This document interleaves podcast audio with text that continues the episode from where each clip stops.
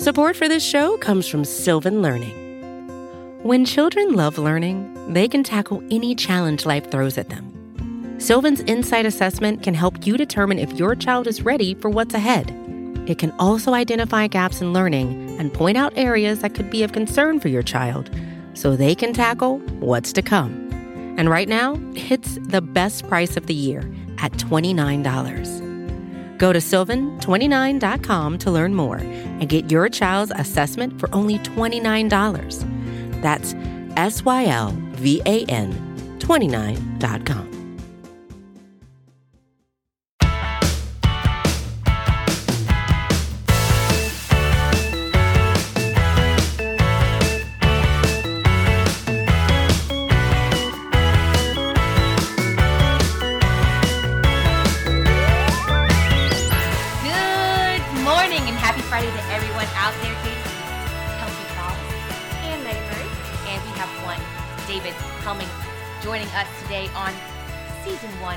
two of Girls Talking Boys.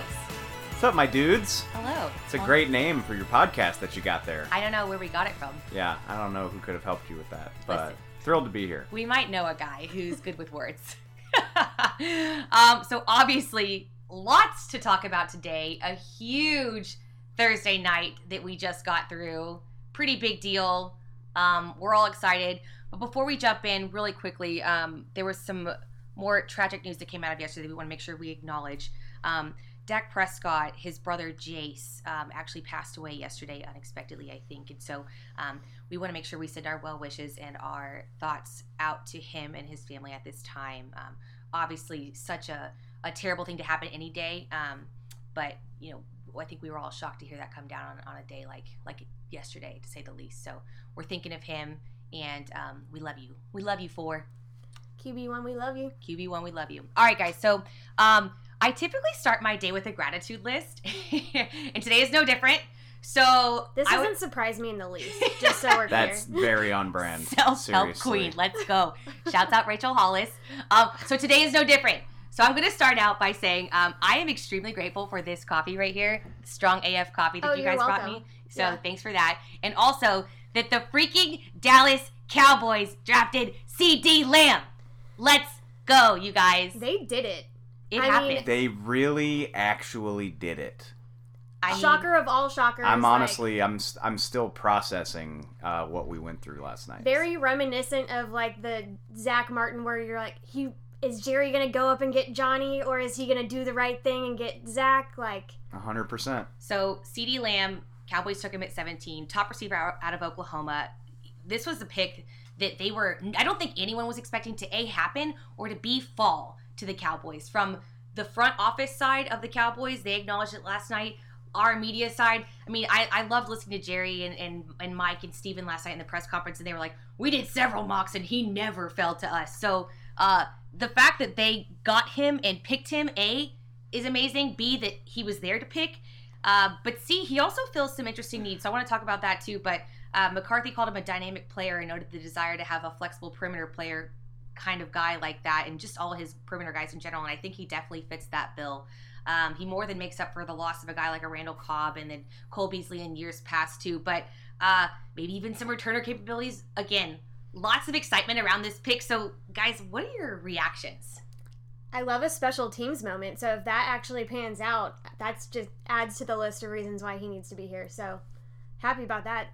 This is why the NFL draft is so much fun. And I, I mean, people roll their eyes and turn their nose up at it because it's unpredictable, but that's what makes it so great. And it's also why, if you want to cover a draft or follow a draft, like you have to thoroughly do your homework. Like, honestly, you're reading the scouting report on CeeDee Lamb. Much like the Cowboys, it, it's funny. Like I stopped researching CeeDee Lamb months ago uh, because I was like, well, the Cowboys don't have a shot at him. Right around late February when he went to the combine and put up a 4 5 and went through the receiver drills and went viral for making this crazy corkscrew sideline catch. I was like, yeah, okay, I'm writing this guy off for 17. He won't be there. He'll be a top 10 pick. And the Cowboys agreed with me. Um, but you never know what's going to happen when these teams start drafting because all of a sudden somebody reaches for a need or somebody takes a player that they don't necessarily need because it's the best possible player and you're faced with the choice. Uh, I thought it was really fascinating that the guy that we spent months preparing for, K'Lavon Chaisson, was there. Yep. He would have been the pick. Yep. But CeeDee Lamb falls right in your laps, and that's what makes it so much fun. I applaud the Cowboys for being true to their board and just absolutely stealing a player. I was so Kelsey and I watched together last night, and I think around 13 or 14, probably like the rest of y'all, we looked at each other and we were like, "Wait, are we gonna get a wide receiver? Is this happening right now? Like, okay, is this possible?"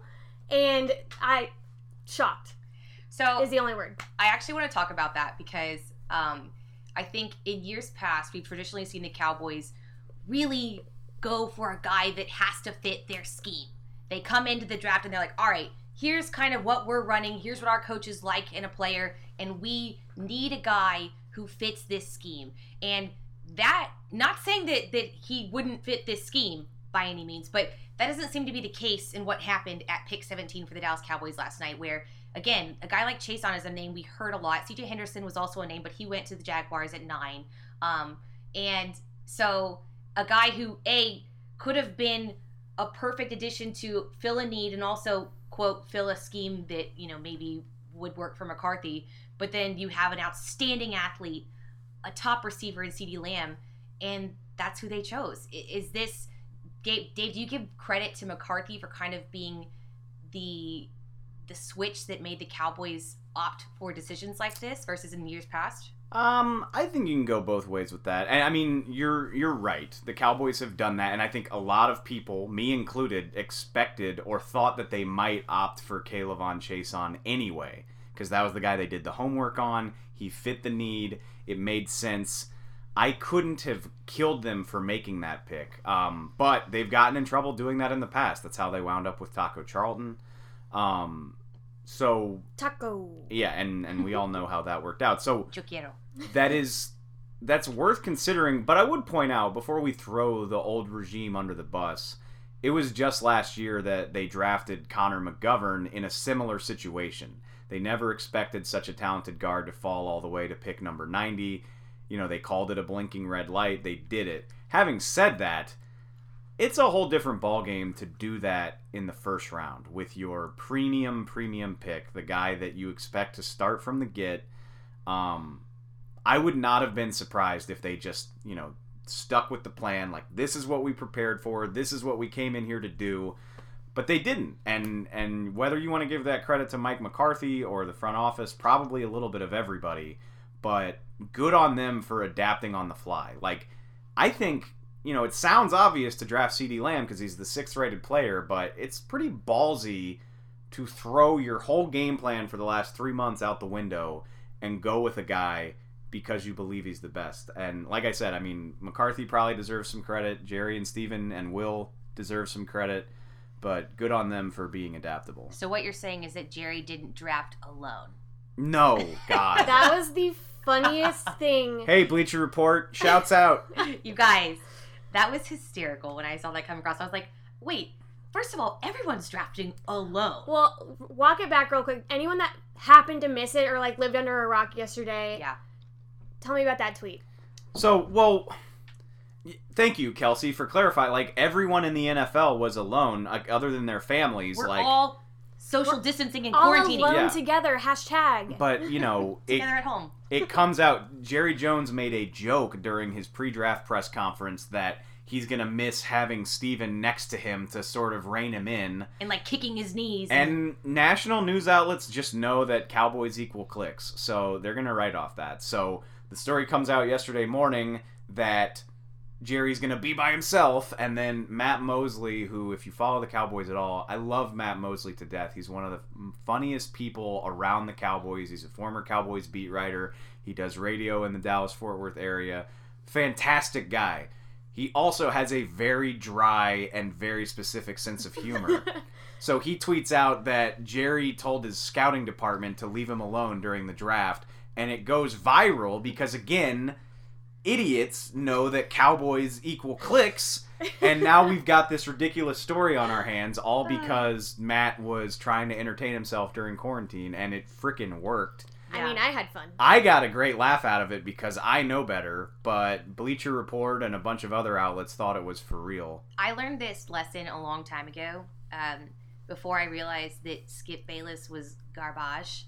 Um, that national media is great, but if you really want to get your news and get the right news, you should probably be looking at the beat rep- reporters and the guys that are in the building, the guys and gals that are in the building daily with these coaches and players who are actually conversing with them and speaking with them. There's a short list of about 10 people that I would trust for legitimate Cowboys news. And so, I mean, some of them work for national outlets, but the bigger the stage, the less I trust the information. Yeah. So, um, I want to go back a little bit more. Meg, you mentioned earlier you're, you you'd be here for a special teams moment. Let's talk about how we see the Cowboys using CeeDee Lamb. Obviously, you have Amari Cooper.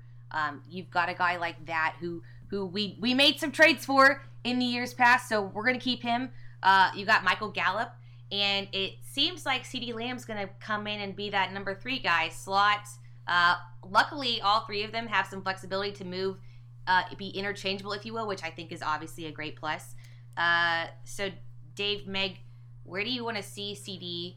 Is he going to be a day one starter? How do you see him making an impact with this team? So I think this is where we're gonna really see what Kellen Moore is made of. Um, you have like three guys that can play literally anywhere, um, and I want to see him get real creative and kind of let those juices flow. I want to see them like playing all over the field. Yeah, they they can do it all, all of them, inside, outside, slot, whatever that's going to be the most fun thing to me. I want to see Kellen Moore. Let's go. 11 personnel is going to be tough to beat. Oh, that's, I mean, what Meg said is absolutely right. I mean, that's that's the fun thing. We talked about this during our draft prep yesterday, didn't Yep. we? I mean, Yeah. I never in my life thought CeeDee Lamb would be the receiver, but for so many years, the Cowboys were kind of hampered by their personnel. And I, I don't mean to take shots at Dez or Cole Beasley, but they're not nearly as versatile. You're specialists. Cole Beasley's going to specialize in the slot. Dez is going to specialize as an X receiver. These three guys all can do it all. Amari Cooper might be better in the slot than he is on the outside, and CeeDee Lamb can play on the boundary just as well as he can on the slot. So all three of these guys can do whatever the coaches want them to. That's what makes this so exciting. I mean, Lamb's talent is exciting, but the versatility, it's just so fun to think about all the different things they could do with these guys. So Team I actually, 40 burger. All day.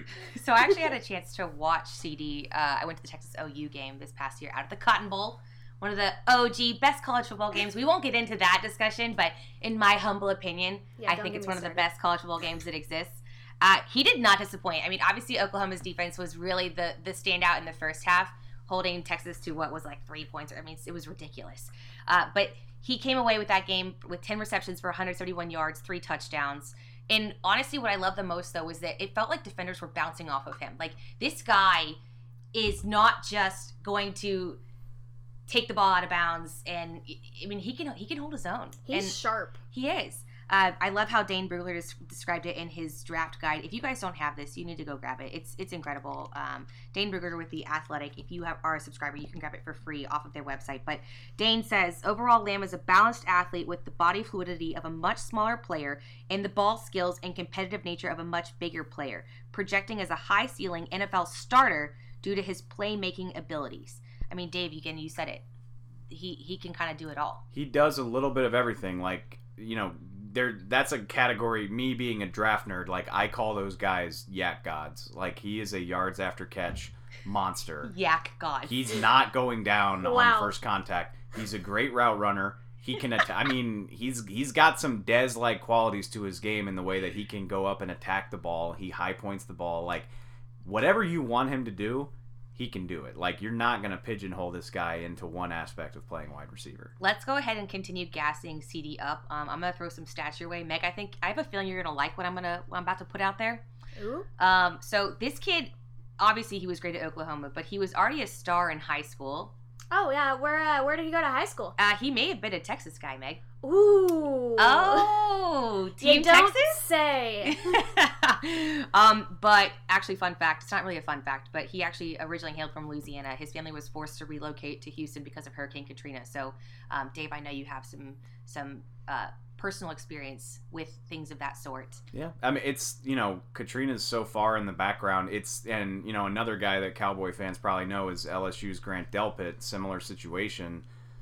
You know Katrina was it's it's wild to think Katrina was so long ago that these guys that are coming up now. You know, my experience was it happened when I was in high school. It happened to these guys when they were four, five, six years old.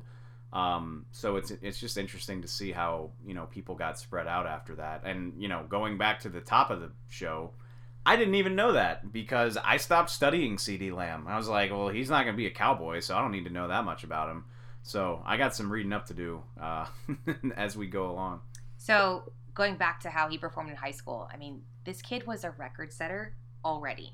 He had 98 receptions for 2,032 yards. That's fourth most in Texas State history. 33 touchdowns, tied for second most in Texas State history.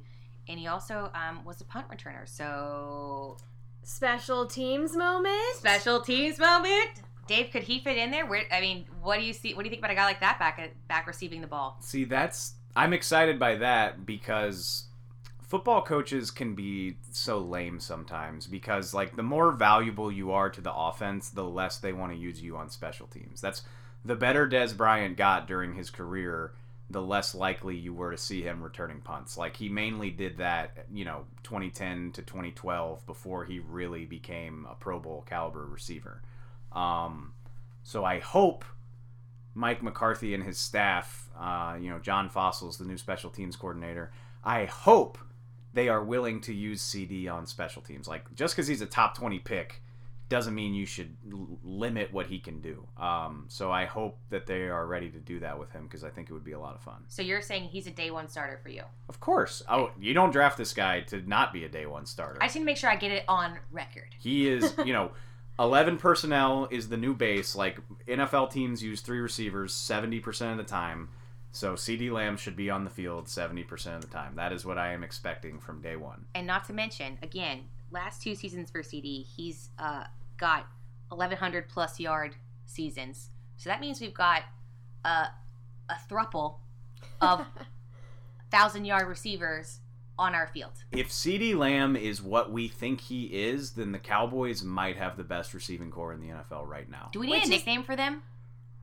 Well, Jeez, you just jumped right ahead. I mean, we haven't even. I, I mean, yeah, we do. I mean, Just try to get, ahead, get ahead of we the don't curve. even know when they're going to be practicing. gonna let you but marinate on that. yeah, we got some time to think about it. But yeah, they definitely need a nickname. I mean, I just think it's funny a team that only a few years ago lived and died by the run, and now we have these like all-star receivers. Yep. Which, I mean, if you want to take it to the next level, Zeke Elliott should be really happy about this. Oh, yeah. Because NFL defenses are going to have to go small to defend this much firepower in the passing game. And if you got a bunch of DBs on the field, they're not going to have a lot of fun tackling 21. So and don't forget about Tony too. yeah, I mean, absolutely. I mean, there's so much firepower on this offense. Ooh. Dak Prescott should be really excited, but the flip side of that coin is Dak Prescott isn't going to have a lot of excuses for why they're not scoring 40 points a game. So, So actually- lot of firepower. for That him brings to up a work great with. question. We got a couple questions last night. Um, also, when we're recording, guys, if you ever have questions for us, go ahead and tweet them to Meg or I. I'm at Kelsey underscore Charles. Meg is at Meg. Meg Murray with four R's. Yeah, so make sure to send those in. We'll make sure we cover off as many as we can. Uh, Ali wants to know how many games are the Cowboys, how many points a game are the Cowboys going to average next year? And is one football enough with all these offensive weapons, or will egos get in the way? It's a great point. I mean, I trust Kellen Moore to balance that out. Um, I, I don't really worry about egos. I mean, you talk, I mean, Amari Cooper's like Yeah. the most undiva receiver I've ever been around. exactly. And CeeDee Lamb is a rookie, and they're still going to run the ball. You don't pay a running back that much money to not run the ball. I don't worry about egos.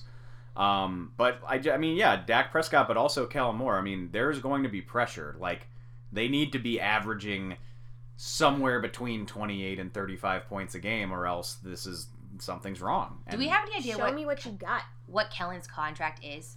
because obviously he's one of the only people that they retained from the coaching staff previous years. Do you feel like this is like a all right, Kellen, we're giving you your weapons. This is your trial, and if you They don't disclose assistant contracts very often. I don't know. I mean, I don't know how much longer he's under contract, but it's at least a year or two. Um, I don't know. I mean, I don't know if they they didn't do this to to make Kellen Moore prove himself. I think they just did it to get the best possible receiver. But, But- now he can prove But himself. yeah, I mean, if if they don't get results out of the talent they have on offense, that's concerning. Support for this show comes from Sylvan Learning. As a parent, you want your child to have every opportunity, but giving them the tools they need to tackle every challenge, that takes a team. Now more than ever, educational support tailored exactly to what your child needs can make all the difference. That's why parents have trusted Sylvan Learning for 45 years as the ultimate teammate in their child's educational journey, instilling in them a love for learning and a passion for reaching the next level. And Sylvan's Insight Assessment can identify gaps in learning and areas that could be of concern for your child. It's a 360 degree view into your child's learning that you can't find anywhere else and helps ensure that your child didn't miss something in school that might put them at a disadvantage in the future. And right now, it's the best price of the year at $29. Go to sylvan29.com to learn more and get your child's assessment for only $29. That's S Y L V A N 29.com. So last night in uh, the post draft press conference, Jerry, Stephen, um, and Mike McCarthy, Coach McCarthy said, "Hey, honestly, we had trade offers on the table. Three of them is what they the number they threw out there, and they opted not to take it. Um, I think there were what five guys ahead of him. He was our number six on the board. Do you have Dave? Do you have any assumptions, guesses on on what those trades were and and kind of why they fell off the table for the Cowboys as as Chaisson I'm sorry as CeeDee continued to fall to them. I think they they mentioned that whenever um whenever Ruggs went to Oakland is when it started to get really real for them. Yeah, I mean that makes sense because these you know these top three receivers, Ruggs, Jeudy, and Lamb, were all kind of grouped together. There wasn't a consensus about how they would stack up, and it was a little bit of a surprise for Ruggs to go first because I think most people, no disrespect to him, but I think most people had him rated third out of the three. So for him to go number one, all of a sudden you're thinking not everybody between 12 and 17 is going to want a receiver. So you start to think one of these guys is going to be available. I don't know this. I have a feeling all of those trade offers were for CeeDee Lamb because I don't think the Cowboys were the only team that had him as their highest rated receiver in the in the draft. Interesting. I mean, you talk about Philadelphia came into this draft really needing a receiver. They Eagles wound for never. they wound Eagles Am I right? forever. fair, but they still needed one. They wound up taking Jalen Reagor out of TCU. Minnesota took Justin Jefferson out of LSU. So lots of teams that needed receivers probably willing to jump up there. But I think as soon as the Cowboys picked Jerry Jeudy and you knew that one of the two of Chaisson or Lamb was going to be there, I threw the idea of trading back out the window. Broncos, you mean? What did I say? Cowboys. Oh, sorry. Yes. Denver took Jerry Jeudy. That's what I meant. My bad. Look. The Western themed, other Western themed team. I got like four and a half hours of sleep last night. Um, I was like, we didn't get him. as soon as Denver took Jerry Jeudy, I was sitting there thinking, okay, you're either going to have the best possible player available or the guy that you targeted from the beginning. So as soon as that happened, I was like, they're not going to trade out of this pick. They're either going to take Lamb or Chaisson. It just seemed pretty obvious. Um, I also need some clarification. I know what it is, but like just for those that maybe don't know, and Team Forty Burger, give us the give us the the history of this phenomenal name. I actually I don't remember if it was my thing or Jeff Kavanaugh's thing or maybe it was both of us. I remember I heard that term from the FX show The League a long time ago. Uh, which if you it's a show about fantasy football and Hilarious. it's it's an amazing show. It's so much fun. They filmed it at Trading Camp, Cowboys Trading Yeah, Camp they, years ago. they did like in like 2012 I Yeah. want to say. Um but in in fantasy football, it's not specific to fantasy football, but like when you have a player that scores 40 points, people will be like, "Oh my god, Antonio Gates hung a 40 burger on me last week." And so very early in the draft process, I was like, yeah, like there's too much to worry about with fixing the defense. They just need to draft a receiver and drop 40 burgers on everybody.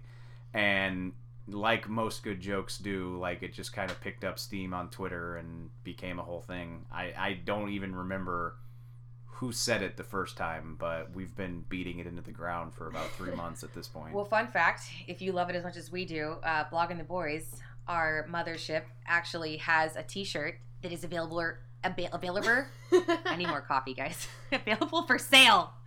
Uh, so best believe, I think. Meg, oh, I'm getting one. Yeah, 100. percent What'd you tweet last night? You're like, this is not an option. This is a necessity. it's not a want. It's a need. Exactly. But that's like the more uh, eloquent way of saying what I said. So yeah, so we're gonna be repping that for sure.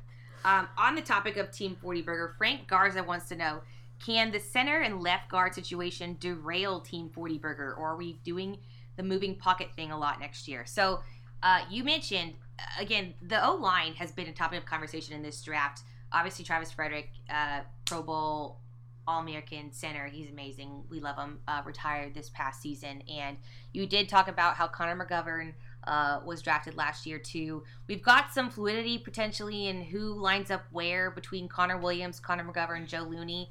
We know Zack Martin where he's going to be, but um, Dave, what's your thoughts on on that? That's that is why drafting purely is so much fun because they drafted Connor McGovern last year and everybody was like, "What are they doing? Like they don't need a guard. They have all these guys. Like they need defenders." what are you doing? And fast forward a year and Travis Frederick is retired and you have a top 100 talent in Connor McGovern waiting in the wings to use. Um, and so we don't know right now. I would say the odds on favorite to win the job right now is Joe Looney, just because he's done it before. He did it at a high level in 2018. The Cowboys made the playoffs with him starting at center. The Dancing King. The dancing bear himself, Joe Looney. Um, I shouldn't have even done that. I'm just, I'm not worried about it. I'm really not. I mean, between Joe Looney, Connor Williams, and Connor McGovern, they'll sort all that out. And it might not be as good as when Travis Frederick was an All Pro, but you should not need a first round pick at every position on the line to function, and I, I, think they'll be fine. I want to talk about that for a minute too, because well, first of all, Connor Williams was taking snaps at, at, at center last year a little bit too, right? We, you guys saw that in some of these practices. He hasn't done it much since he joined the Cowboys, but he has worked out at that position before. He's got some familiarity with it. But I think everyone gave Joe Looney a hard time when he had to step in with when Travis was out with his illness and, and you know his autoimmune disorder and how just Dak just took a beating. How much of that do you actually put on on Joe versus maybe Dak himself? Well, I don't think you can pin it all on Joe anyway. I mean, you know, I think a lot of people did. No, honestly, I, I maybe, they were like, well, Travis isn't here, so maybe so. But I mean, like you know, La'el Collins was not as good in 2018 as he was in 2019. Connor Williams and Xavier Su'a-Filo struggled at the left guard spot, so it would be a mistake to put all of that on Joe. Having said that, Dak got sacked 56 times in 2018. Ouch. That's, yeah, that's not good. Um, but I think I may, I've made this point a few times over the offseason. They dropped Dak's sack number from 56 to 23 last year and I know Travis was back, but Travis also was not playing at that level, that, you know, 2016 first team all pro. You know, all respect to Travis, but he was not that player last year. So I look at that and I think Dak improved a lot in terms of his pocket awareness, knowing when to get rid of the ball, knowing how to avoid different pressure. Um, so I think I think they'll be better even with Joe. I, I think, you know, there's way more to that 56 number than just not having Travis Frederick. Are you guys in favor of the Cowboys picking up potential reinforcements in later rounds for this offensive line? Where's your head at in that regard? Because yeah, obviously we have we have some guys in, in the mix, but you know, what, what, what do you think? I don't hate that. Um, I'm just so stressed about. I mean, I we beefed up our offense. Love it. Love to see it. I'm stressed about the defense. Secondary, man. Yeah. Yeah. What do you think? Um. It, hey, best player available, baby. I mean, if that's if that's how it works, if a if an interior offensive lineman is just sitting there and he's so much better, I would consider it. But yeah, I mean, you took your offensive pick. You've got I mean, they have talent to work with on the offensive line, and unless it's just an insane value, I'm looking at D linemen and defensive backs almost the rest of the way. I was gonna say, are you actually subscribing to the best player available in these later rounds now that you've done that in the first round with with a guy that yeah he's gonna he's gonna be a great weapon, but we have dire needs at corner. Dare I say dire because these guys you've got Jourdan Lewis, uh, you've got you've got let's see Jourdan Lewis, uh, Xavier Woods, uh, Anthony Brown, Jourdan and Chido. Their rookie contracts are expiring in 2021, so these are guys that they're good, but and also I, I don't know if I expect to see them even coming back. So we need some reinforcements there. So do you switch your gears and you say, all right, that was fun. Mm-hmm. I'm glad we got him. Glad we did that decision. But now we need to really be focused in, dialed in on on secondary and and maybe D line. It's not a black and white conversation. Like it, we we just saw this last night. I mean, it literally you could not draw up a more perfect example. Like NFL teams, they love to lie and say best player available. It's not true. It's best player available within an area of need for the most part. But every now and then something comes along that makes you reevaluate. That's what CeeDee Lamb was. Uh, so you can't rule out, you know, let's just throw it out there and say, like, you know, a sinner. Let's, I'll use the name Tyler Biadasz from Wisconsin. Uh, he's highly thought of as one of the best two or three players at the position. Let's say he falls to like pick 123, which would be crazy but in a situation like that, I'd be like, well, geez, like he's so much better than the defensive options that you have. You can't ignore it.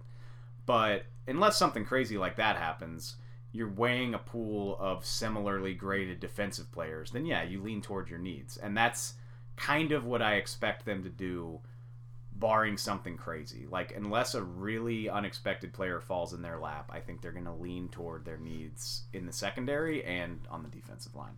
So um, I'm looking at the draft list from last night, and are you guys surprised with how many corners came off of the list? I mean, I'm there's a, there's a handful of guys up here that I feel like were tossed around that the Cowboys potentially could have had interest in. You've got a guy like, uh, let's see. I mean, obviously we knew about AJ Terrells of the world. I mean, CJ Henderson was a name too. We didn't expect uh, Okudah to come to us. I mean, we knew he was going high. Even Noah, I don't know how to say his name. Dave, I know you know. Igbinoghene. Thank you. Um, are you concerned? I mean, I thought there was a lot of depth at corner, but it feels like a lot of depth was drafted too. Yeah, I mean, it, it's it's always interesting because like once you get past the first fifteen or sixteen picks, then it just becomes beauty in the eye of the beholder. So like, I love Noah Igbinoghene. I wanted the Cowboys to draft him 51st overall. I had no idea that he would go in the top in the first 32. Uh, same thing goes for Damon Arnette out of Ohio State. He was a top 20 pick. That blew me away. Um, but there's still the the Ohio, Ohio State. State. There are still players that are there. I'm surprised at the names. You know, Kristian Fulton from LSU is still sitting out there. Trevon Diggs, who we talked about as a possibility at 17. Um, I don't know how likely it is that those guys slide all the way to pick 51, but there's still some names out there. They're just not the names that I thought they would be. So, dare I ask this question? Oh no. Who do you feel like has won the NFL draft thus far? Ohio, the Ohio State or Louisiana State University? Wait, what? I, LSU. Just uh, Louisiana State University Agricultural and Mechanical College. I knew I was going to butcher that last part, so I'll leave that to you. Uh, Not that you're biased or anything. I mean, oh, how many did Ohio State have? I just know all you Buckeyes don't even try to claim Joe Burrow. Like I How already, dare you? I've already seen people like, oh, Ohio State technically had the first three picks in the draft. Yep, like, that's shut up. That was the line that I was going to Shut up. on you. He was You wearing purple and gold when he got that ring. You didn't want him. You let him go. He's ours. But we groomed him. I don't care. He's not I should yours. say when I, he I led know. the team to a he, ring. he got his he got his degree from Ohio State. I don't care. He's an LSU Tiger. He's your Um, tiger son. He is my Tiger son. I'm very proud of him. Um, Did you cry a little bit when that happened? I didn't cry, but I was. It, yeah, I was proud. I was kind of embarrassed at how proud I felt because, like, I've never met him. I might. I probably never will meet him. But I was like, yeah, that's my guy. Never say never. True. Uh, the Cowboys do play the Bengals next year, so So you're saying there's a chance. So are you going to wear a Burrow jersey underneath no, your? I'm a professional for God's sake. Okay. No. Um. Don't act like that's not something that has remotely cross your mind, like in the slightest? I'm not gonna try to turn it into a peeing contest with Ohio State, but all I know is LSU won the national championship and then put five guys into the first round, and I was really excited about That honestly seems like a whole different world when we were all in New Orleans, like celebrating the national championship. Yeah, Wow. it. It really does. Was that a, y- That- two years ago? Three years ago? Feels like a lifetime ago. that was a good night. Rehashing, honestly, reliving my memories of the LSU 2019 season is like how I have how I've stayed sane during quarantine. Like I watch highlights and turn on recordings of old games like all the time. You're, you're gross like that. Yeah, I am. No, I'm sick. I have a problem. so speaking of all these draft picks, obviously again, everyone was remote.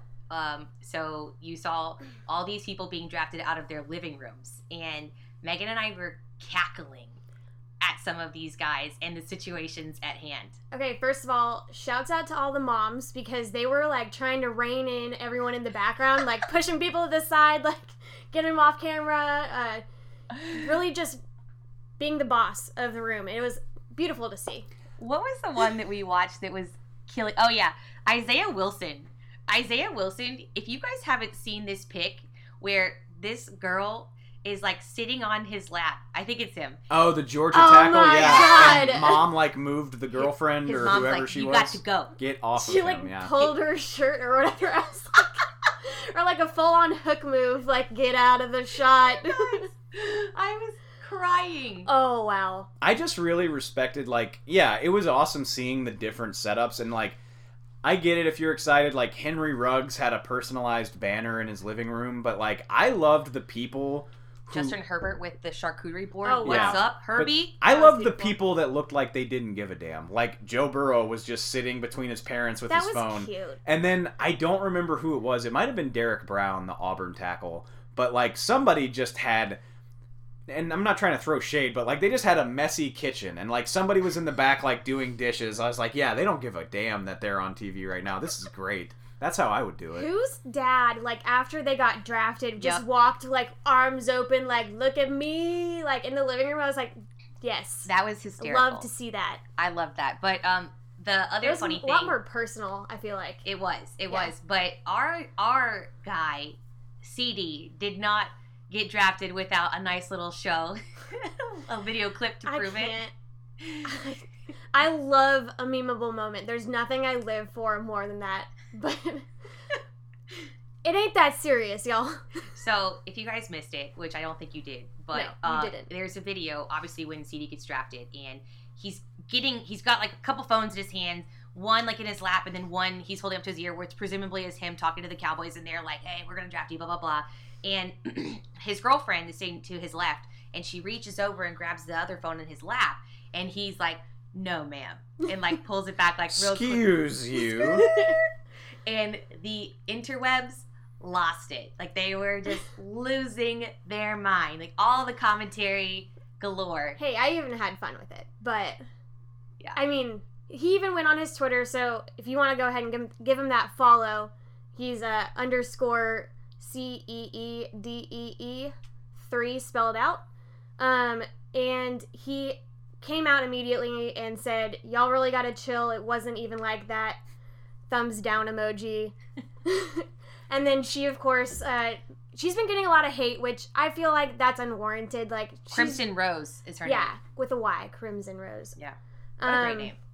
She She should have been dating an Alabama, Alabama, Alabama player. Well, Words are hard. uh, I believe uh, that OU is Crimson and Cream. Am I right? That is Am that I right? true. I Yeah. should Yeah. know that. Yeah. Well, I mean, Crimson is in Alabama's nickname, so Yeah. I'll Yeah. let you have it. They were my client.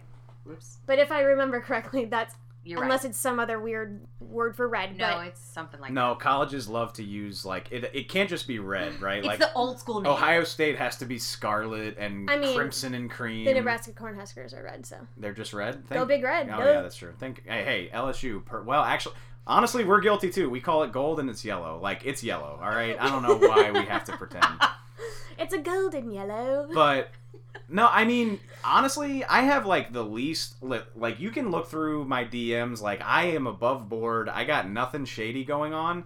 But if somebody tried to grab my phone, I'd be like, "What the hell are you doing? Give me my phone back!" like it's just like a it's a reflex. Well, so- she did. She went on her Twitter and she quote tweeted a tweet asking why she was worried about his phone when he was in the middle of getting drafted, and she said his agent was FaceTiming him while he was on the phone with the Cowboys. I was doing the girlfriend thing and gonna answer it for him. Sheesh. So y'all don't be mean to her. Is everyone being mean to her? I feel like no, her. Um, if you go on her Instagram and look at her comments, it's gross. Y'all gotta chill. I I have no um. You you can't be talking to women like that. Period. It's it's his girlfriend. Have some respect. If he can deal with this, how he wants to deal with this, it's not even something to deal with, really.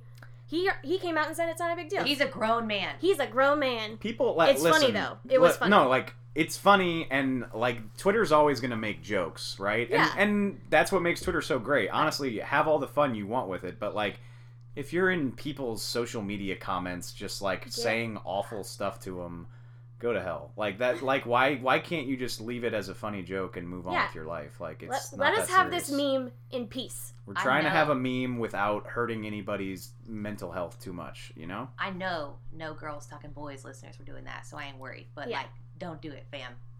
Um, and it's probably not even just Cowboys people either.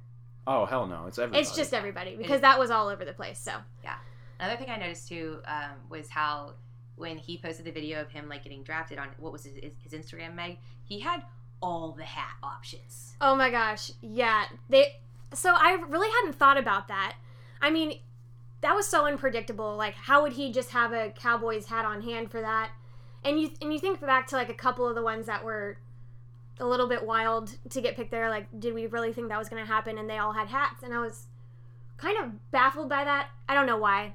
Now that I've seen it, they had a whole table full of every like Well, team hat. I Shouts out to believe the league the league did it. Yeah. Like yeah, the NFL sent Right. packages to these guys. Oh, we got some clarification. Which it's funny. uh, I mean, for CeeDee Lamb, you want all 32 hats, but I thought it was funny that they sent 32 hats to Joe Burrow, and I was like, "Come on, guys! Like, Well, you don't need to do that." So what New Era did, and shouts out to my girl Alyssa for the for the scoops. Um, but what New Era did is they dropped 50 hats, all or up to the top 50 draft picks. They gave them all 32 hats. They shipped them. Smart. So that's just Yeah. like, which is it's totally smart. I have no idea why that did not occur to me, but when his Instagram video panned over the hat table, I was like, whoa. Keep your options open, my guy. No, that was pretty funny. I like that. Uh, speaking of options, let's uh, let's dive into my my the most um, controversial topic, if you will, of last night's drafting of CeeDee. What number is our guy gonna Oh, wear, you guys? Uh, so he came on the fan, 105 through the fan, the official radio station of the Cowboys, afterwards, uh, and said, "Hey, I'm I'm gonna be wearing 10." Which, as someone who has personally, uh, let me just say, like lived with an equipment manager, I am shocked that he knew it that early, what number he was wearing. And then Jerry later told the media in his post draft presser that he would love, he would quote, love to see him in 88 because it was going to be honoring his late friend Jerry Lamb, who recently passed in December and was his teammate on the Arkansas national team. And also, obviously, tons of standout Cowboy receivers have worn that number before. So um, there's the deets. Where, where's your head at? you go. oh, I was just going to say, he did say he wanted to wear 10. I don't think he was like fully committed to it. So Sure. there's a there is room for this discussion for sure. Um, but yeah, if Jerry's, if your boss man is uh, feeling it, I don't know if you can really deny him. Here's I want to clear. I want to try to clarify. It can be hard to clarify when Sure. Yeah. Jerry tells the story sometimes, but the way I interpreted that, he was giving us in the media an anecdote from the conversation when they drafted him. So put yourself in the frame of mind of Jerry talking to Stephen and Will, and he's saying, you know, I had, you know, my buddy Jerry Lamb, he wore 88, and I'd love to bring this guy down and put him in 88, and we've got ourselves a receiver. He didn't say that to the media like we drafted CeeDee Lamb and I would like him to wear 88. Like, can you? Yeah. Am I Yep. am No, I that making that sense. clear? Okay, so it's almost like a look inside his head when he's making the decision. He's Right. like, "Wow, this is all falling into place. It feels like very um, fortuitous and you know." strong vote of confidence though. Yeah. It's like if you can even envision that for him, like wow, an Oh. 88 would be perfect for him. Like CeeDee Lamb is good enough to wear 88. I don't know if that'll happen. Yeah. On me personally, like it seems it seems too soon. I They're not mean, gonna do it. people are I don't think so. people are still talking about Dez playing for the Cowboys. I mean, that's been a dominant storyline for the offseason. Sure. So it just feels too soon to try to move on from that era. Yeah. And also, I I like the I I love legacy numbers. I think they're a lot of fun. 88 the, the tradition is awesome you know irvin dez and drew pearson that's cool i like the idea of of CeeDee Lamb being able to forge his own legacy yeah, he, he could be the the 10 could be the next 88 for Sure. Or all what, whatever shoot i believe 17 is open pick 17 number 17 Oh, 17, 17? i'm just saying That's a good one.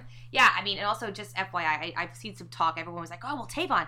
Technically, Tavon's a free agent." Uh, you know, Dave, you and I were talking, and you said, "Listen, he's not signed with the team right now, and so I think they're going to wait to see what happens with the draft." And so I feel like this is kind of writing on the wall. Are, are, are am I wrong? No, I mean they could still bring him back, but this is a classic case of the Cowboys are like, well, let's see what we can do in the draft, and if it doesn't work out the way we want it to, maybe we'll bring you back. And they still could, Right. but it seems less likely now. I also feel like um, 88 again like I just they are there are certain numbers within the Dallas Cowboys organization that are very difficult that A are just untouchable and B if they do reuse them because you can't just you you can't just retire every single number of a player that left a great mark on your organization or else you'd have no numbers left.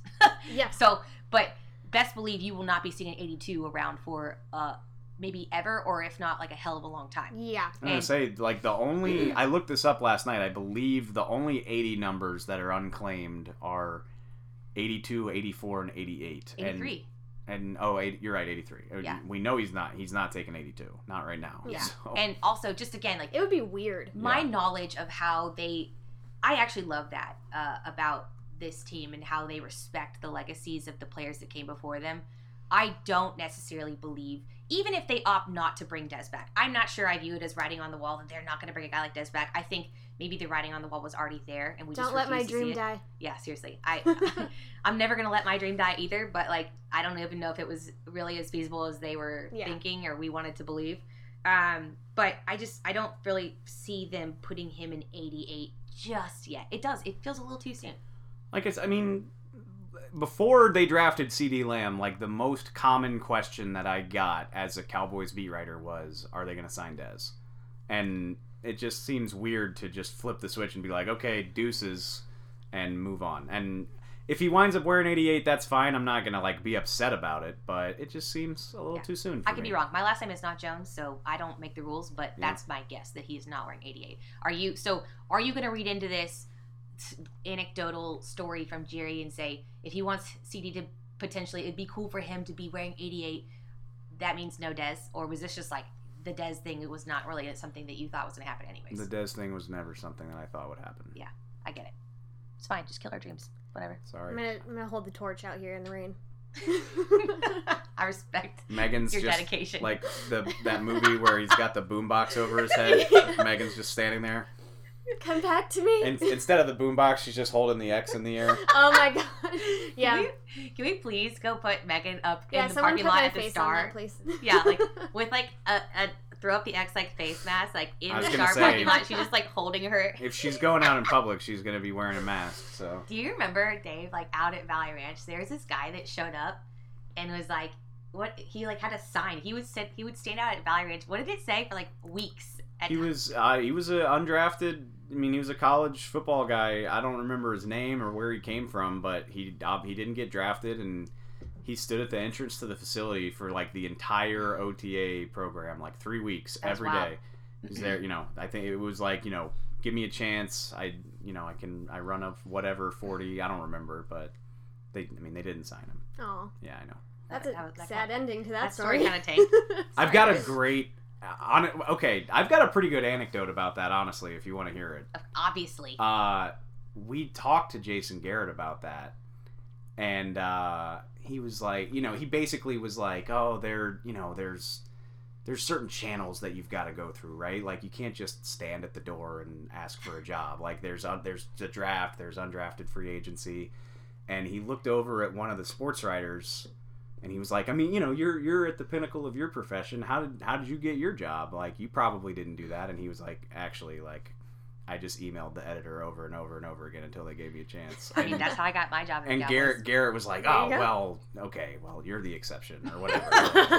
it was it was funny. That's literally how I got my job at the Cowboys. They could not get rid of me. Yeah. They literally, I interned for them, or I was, I wasn't even supposed to get the internship when I was in college. My professor was like, I think we're going to give it to someone else. And I was like, no, you're not. Like, excuse you. like, I am taking that job and I'm going to work my ass off and get it. And then when I was an intern, I literally, anytime I wasn't in class, I was up at Valley Ranch. Like, I, I joke, I was like, you guys can't get rid of me. So they just had to hire me. I live here now. I live here now. I sleep Yeah. here I, the mo- days. I moved in. There's nothing you can do There's about nothing it. you can do. All right, so now what? Obviously, super hype on pick 17, first round in the books. We've got rounds two and three today. Cowboys pick at 51 and at 82 in the third. Uh, Dave, positions and names to be watching for in these next couple rounds. I've got my eye on defense. I mean, I already prefaced it. If something crazy happens, maybe you look oh, offensive line or tight end, maybe, but they need they need DBs and they need pass rushers badly, and I think that's where they're going to be looking. Um, there is a lot of really intriguing talent sitting there right now, but the Cowboys have to wait for 17 other picks, so it's going to be kind of an agonizing wait. Whether you like. Um, Who's still out there? Zack Baun, the pass rusher out of Wisconsin. Xavier McKinney, Xavier McKinney, the safety out of Alabama. Delpit. There's there's so many good safeties. Grant, none of them got drafted last night. Grant Delpit is still there. Xavier McKinney, Antoine Winfield, a personal favorite of mine. Um, Trevon Diggs, who we talked about as a first round option, is still there. Uh, who else? Jeez, I'm drawing. Uh, Jalen Johnson out of Utah. I mean, there's loads and loads of defensive talent, and now it's just going to be about waiting to see who falls to you. Well, you think the pool is pretty stacked there on who they want in the second round or who they could pop- probably get. You don't see them moving up or down. I mean, never. I Never I'm- say never. I'm gonna be fascinated. in the words of Justin Bieber. Unfortunately, they. I'm gonna just walk right past that. I was gonna sing, but I decided to spare y'all. It didn't go well the first time, so I'm not gonna give you a repeat. So if you go back in the time machine to when Kelsey was still with the Cowboys Oh, go back like 50 years. in Back 24 in in 2014, they felt like Demarcus Lawrence was the last pass rusher who really fit their criteria, and he was still there at the end of the first round. They were picking 47th, S- uh, second pick of the second round. They jump up to 34 to make sure they get him. They gave up their third round pick to do it. I would be surprised if they did that tonight, but it just depends on how they feel about these guys. Uh, if there's a pass rusher there that they just don't think they can live without, maybe they get crazy. But I just think they have too many needs to part with valuable picks, so I would lean that they hang in and make their picks. This is the year I feel like we could use like five more draft picks. They need to come out of this draft with like three starter caliber players. So they've got one, but they still got some work to do. So as we know, uh, Meg is a, is always a big fan of the goat, and um, we lost uh, our guy. Well, I will have to preface this real quick though. Technically, Dave started that because he like made that meme, and He it gets was, credit. and it was beautiful. But you perpetuated I- the oh, yeah. out of that. She's I- the guardian of the flame. Like I Yeah. said, a memeable moment. It, that's like that's like Dan Naley. Like you created Dan La- Na- Dan Naley, but best believe I used that until it was beat into the ground. I'm I don't need credit. I just create Oh, I'm these not things giving you credit, I'm just and telling usher you. them Well, I into the world. But I'm. Jeff Heath was a CEO of like showing up in the weirdest moments and like making an impact.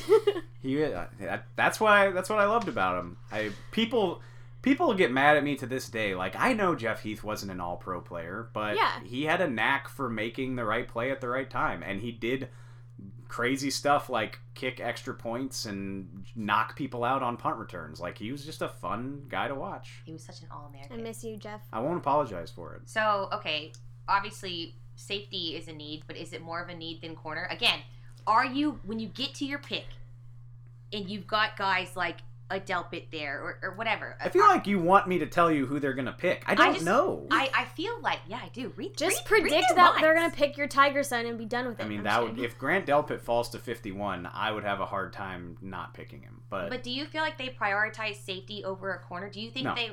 Yeah. So no, I mean, I love to kill the Cowboys for not valuing safety because they don't. But cornerback is the more valuable position. And you look at their depth chart, they need a cornerback more than they need a safety right now. Like they have Ha Ha Clinton Dix and Xavier Woods. I know they'll be free agents next year, Sure. but they also have Darian Thompson, and they can. I mean, you know, they can re-sign Xavier Woods or Clinton Dix or both. Like they can find safeties. Cornerbacks are harder to find.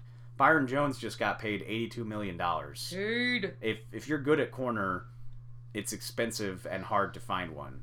And the fact that they only have one under contract for 2021 is scary. So, So- if Yeah. I mean, sorry, not to cut you off. Like all things being equal, if a cornerback that I like is there at 51, that would be my preference. Over a guy who technically would be a higher rated player Just- but is a safety. Dep- uh, goes back to what we said earlier. How close are the grades? If Grant Delpit is absurdly better than any cornerback that is there, then I would take Grant Delpit. But if it's even remotely close, I'm taking the more valuable position, which is cornerback. Hmm, you heard it here first. Dave just predicted um, the picks for round six. sure did. I mean, if they're, I think, I think a one of those safeties, if McKinney or Delpit, Trevon Diggs is the name that I keep coming back to. Like, we'll see how far he falls, but I bet that they would love to draft him at 51 if he lasts that long. Overall, I know we heard this narrative before, but it, we were the GMs were kind of seeding in the meet, like they were leaking their commentary to the media and saying how far off everyone seemed to be with their mock drafts this year. Were you guys shocked? Like, uh, like were you were you shocked? Do you feel like everyone was way off in what they thought, how they felt like the cards were gonna fall, based on how it, it did? I think the first half of the first round was like laughably predictable. Like, I mean, you know, so there were some surprises. The Raiders took Ruggs, Lamb fell to Dallas. Uh, the order of the tackles was a little surprising. I don't know how many people thought Andrew Thomas would go fourth, but all the players were right. Like nobody was surprised by the players. And then picks like 20 through 32 got a little bit wonky. Like I don't know how many people thought nobody thought Damon Arnette was a first round pick. I don't think anybody saw Noah Igbinoghene going in the first round. I thought my guy Clyde Edwards-Helaire might go pick 32 to the Chiefs, but I don't know how many other people saw that coming. That team's gonna be so scary. Yeah. But so yeah, I mean it, it got a little weird toward the end of the first round, but it always kind of does. Uh, Jordyn Brooks going to Seattle, that was a surprise too. I like that he spells his name with a Y. How, Yeah, that's fun. that's original. I feel like I I feel should have spelled my name like K E L C I. Megan. you know how much I hate that. yeah, Megan has thoughts about that. Really? Yeah. Like why? W- You don't want to spell your name. yeah, name why is in his name? You're right. E Yeah. G H U N? Uh, That's like I've- such a celebrity I've seen move too. I've seen Megan spelled with an I in it, and I just am here to say no. I will say, I mean, I don't have a problem with it, but like, it probably sucks for Jordan Brooks that like he's probably had his name spelled wrong his whole life. Because nobody, when you say Jordan, nobody's going to assume there's a Y in there. So As- every time he goes to Starbucks, if he drinks coffee, he's getting it spelled wrong on his cup. Whoever added an A to Megan like ruined my life Who because hurt you? people. Mine's the original spelling here. Miyagan. Yeah. As someone who is consistently called Chelsea, I can relate to this. well, I, I yours is hard because like the last name of it all, like Kelsey it's Charles. easy to switch those. listen. My whole thoughts are: if you name your kid and you spell it different, or you go with a, a weird, a little interesting name, it's it's it's gonna o- go either one of two ways. They're either gonna be really cool and it's gonna be awesome, or they're gonna be really weird and they're never gonna be able to live that down for the rest of their life. Like there is no middle ground. like you put your child in this like very polarizing position. Jordyn Brooks is now a first round draft pick, so like people are probably going to spell his name a lot more often now yeah. than they used to. For so sure. good for him. I feel good for him. All right, so um, that was a good show, guys. That was Um, fun. that Is was it fun. over? I, I, I mean, we could talk all day, but unfortunately, We probably um, will later. Yeah, we've got things to do, like get ready for this second You know, third round of job. the draft, and other um, other things, coffees to drink, Yeah, social media. lunch to have. Yeah, Oh, food. so food is a priority. I'm always thinking about my next meal, so. you and me both, sister. um, this is fun. So, Dave, I know the draft coverage continues today for you. Where can we find you and hear your wonderful, beautiful voice telling us who the Cowboys are going to Aw. pick? Oh, thank you. So Uh, nobody's ever said my voice was beautiful. Um, well, I, I don't know how honest I was being. we hit the air at 5:30 Central tonight. I think we're starting out on DallasCowboys.com, the same place we were last night. But tonight we are moving over to 105.3 The Fan. So if you're in the Metroplex, you can turn it on the radio, or if you're not, it doesn't matter. You can find it on any radio app, Radio.com. radio.com, Yep. any of that good stuff. Uh, and we've got Heavy hitting lineup. we've got Brian brought us the rest of the way, so we know go. that guy. uh, that's super exciting. So Dane Brugler, Jeff Kavanaugh, Brian Broaddus, uh, Kyle, and yourself will Yep. be starting the draft coverage on 105.3 The Fan tonight. The draft second and third rounds start tonight at 6 p.m. Central Time. You heard some names to keep a hold of and keep track of. We're going to be playing along too. Um, follow us on Twitter, also on Blogging the Boys on Instagram. Uh, reminder, I'm Kelsey underscore Charles. Megan is Meg Murray with four R's. Send us your questions. We want to hear your thoughts. We're going to be watching along with you. Um, so thanks, Dave, for joining us. We appreciate you. We're going to be tuning into your broadcast here tonight. Reminder for all you guys listening to Talk, Girls Talking Boys, we're back every Monday and Friday with a new episode of GTB. So make sure you subscribe to Blog Blogging the Boys feed wherever you get your podcasts, iTunes, Spotify, Stitcher, you name it, we are there. We've also got a host of other great shows on the Blog Blogging the Boys feed. Daily briefings in the morning with the Ocho, uh, the 750 with Tony Casillas, talking the draft with Connor um, and Dalton, Bruise and the Boys as well. So make sure you guys are rating us. Leave us a glowing review. Tell Meg she's pretty. Honestly, thanks for that. Really boosted my ego this That's, week. that's the new line. You can tell me that too, just so we're clear. Like, I will not turn down a compliment, but, you know, tell Meg she's pretty. Uh, until next time, I'm Kelsey Charles with Megan Murray, and this has been Girls Talking Boys in partnership with SB Nation and the Blogging the Boys podcast network. And as always, Cowboys forever, Eagles for never. later, guys.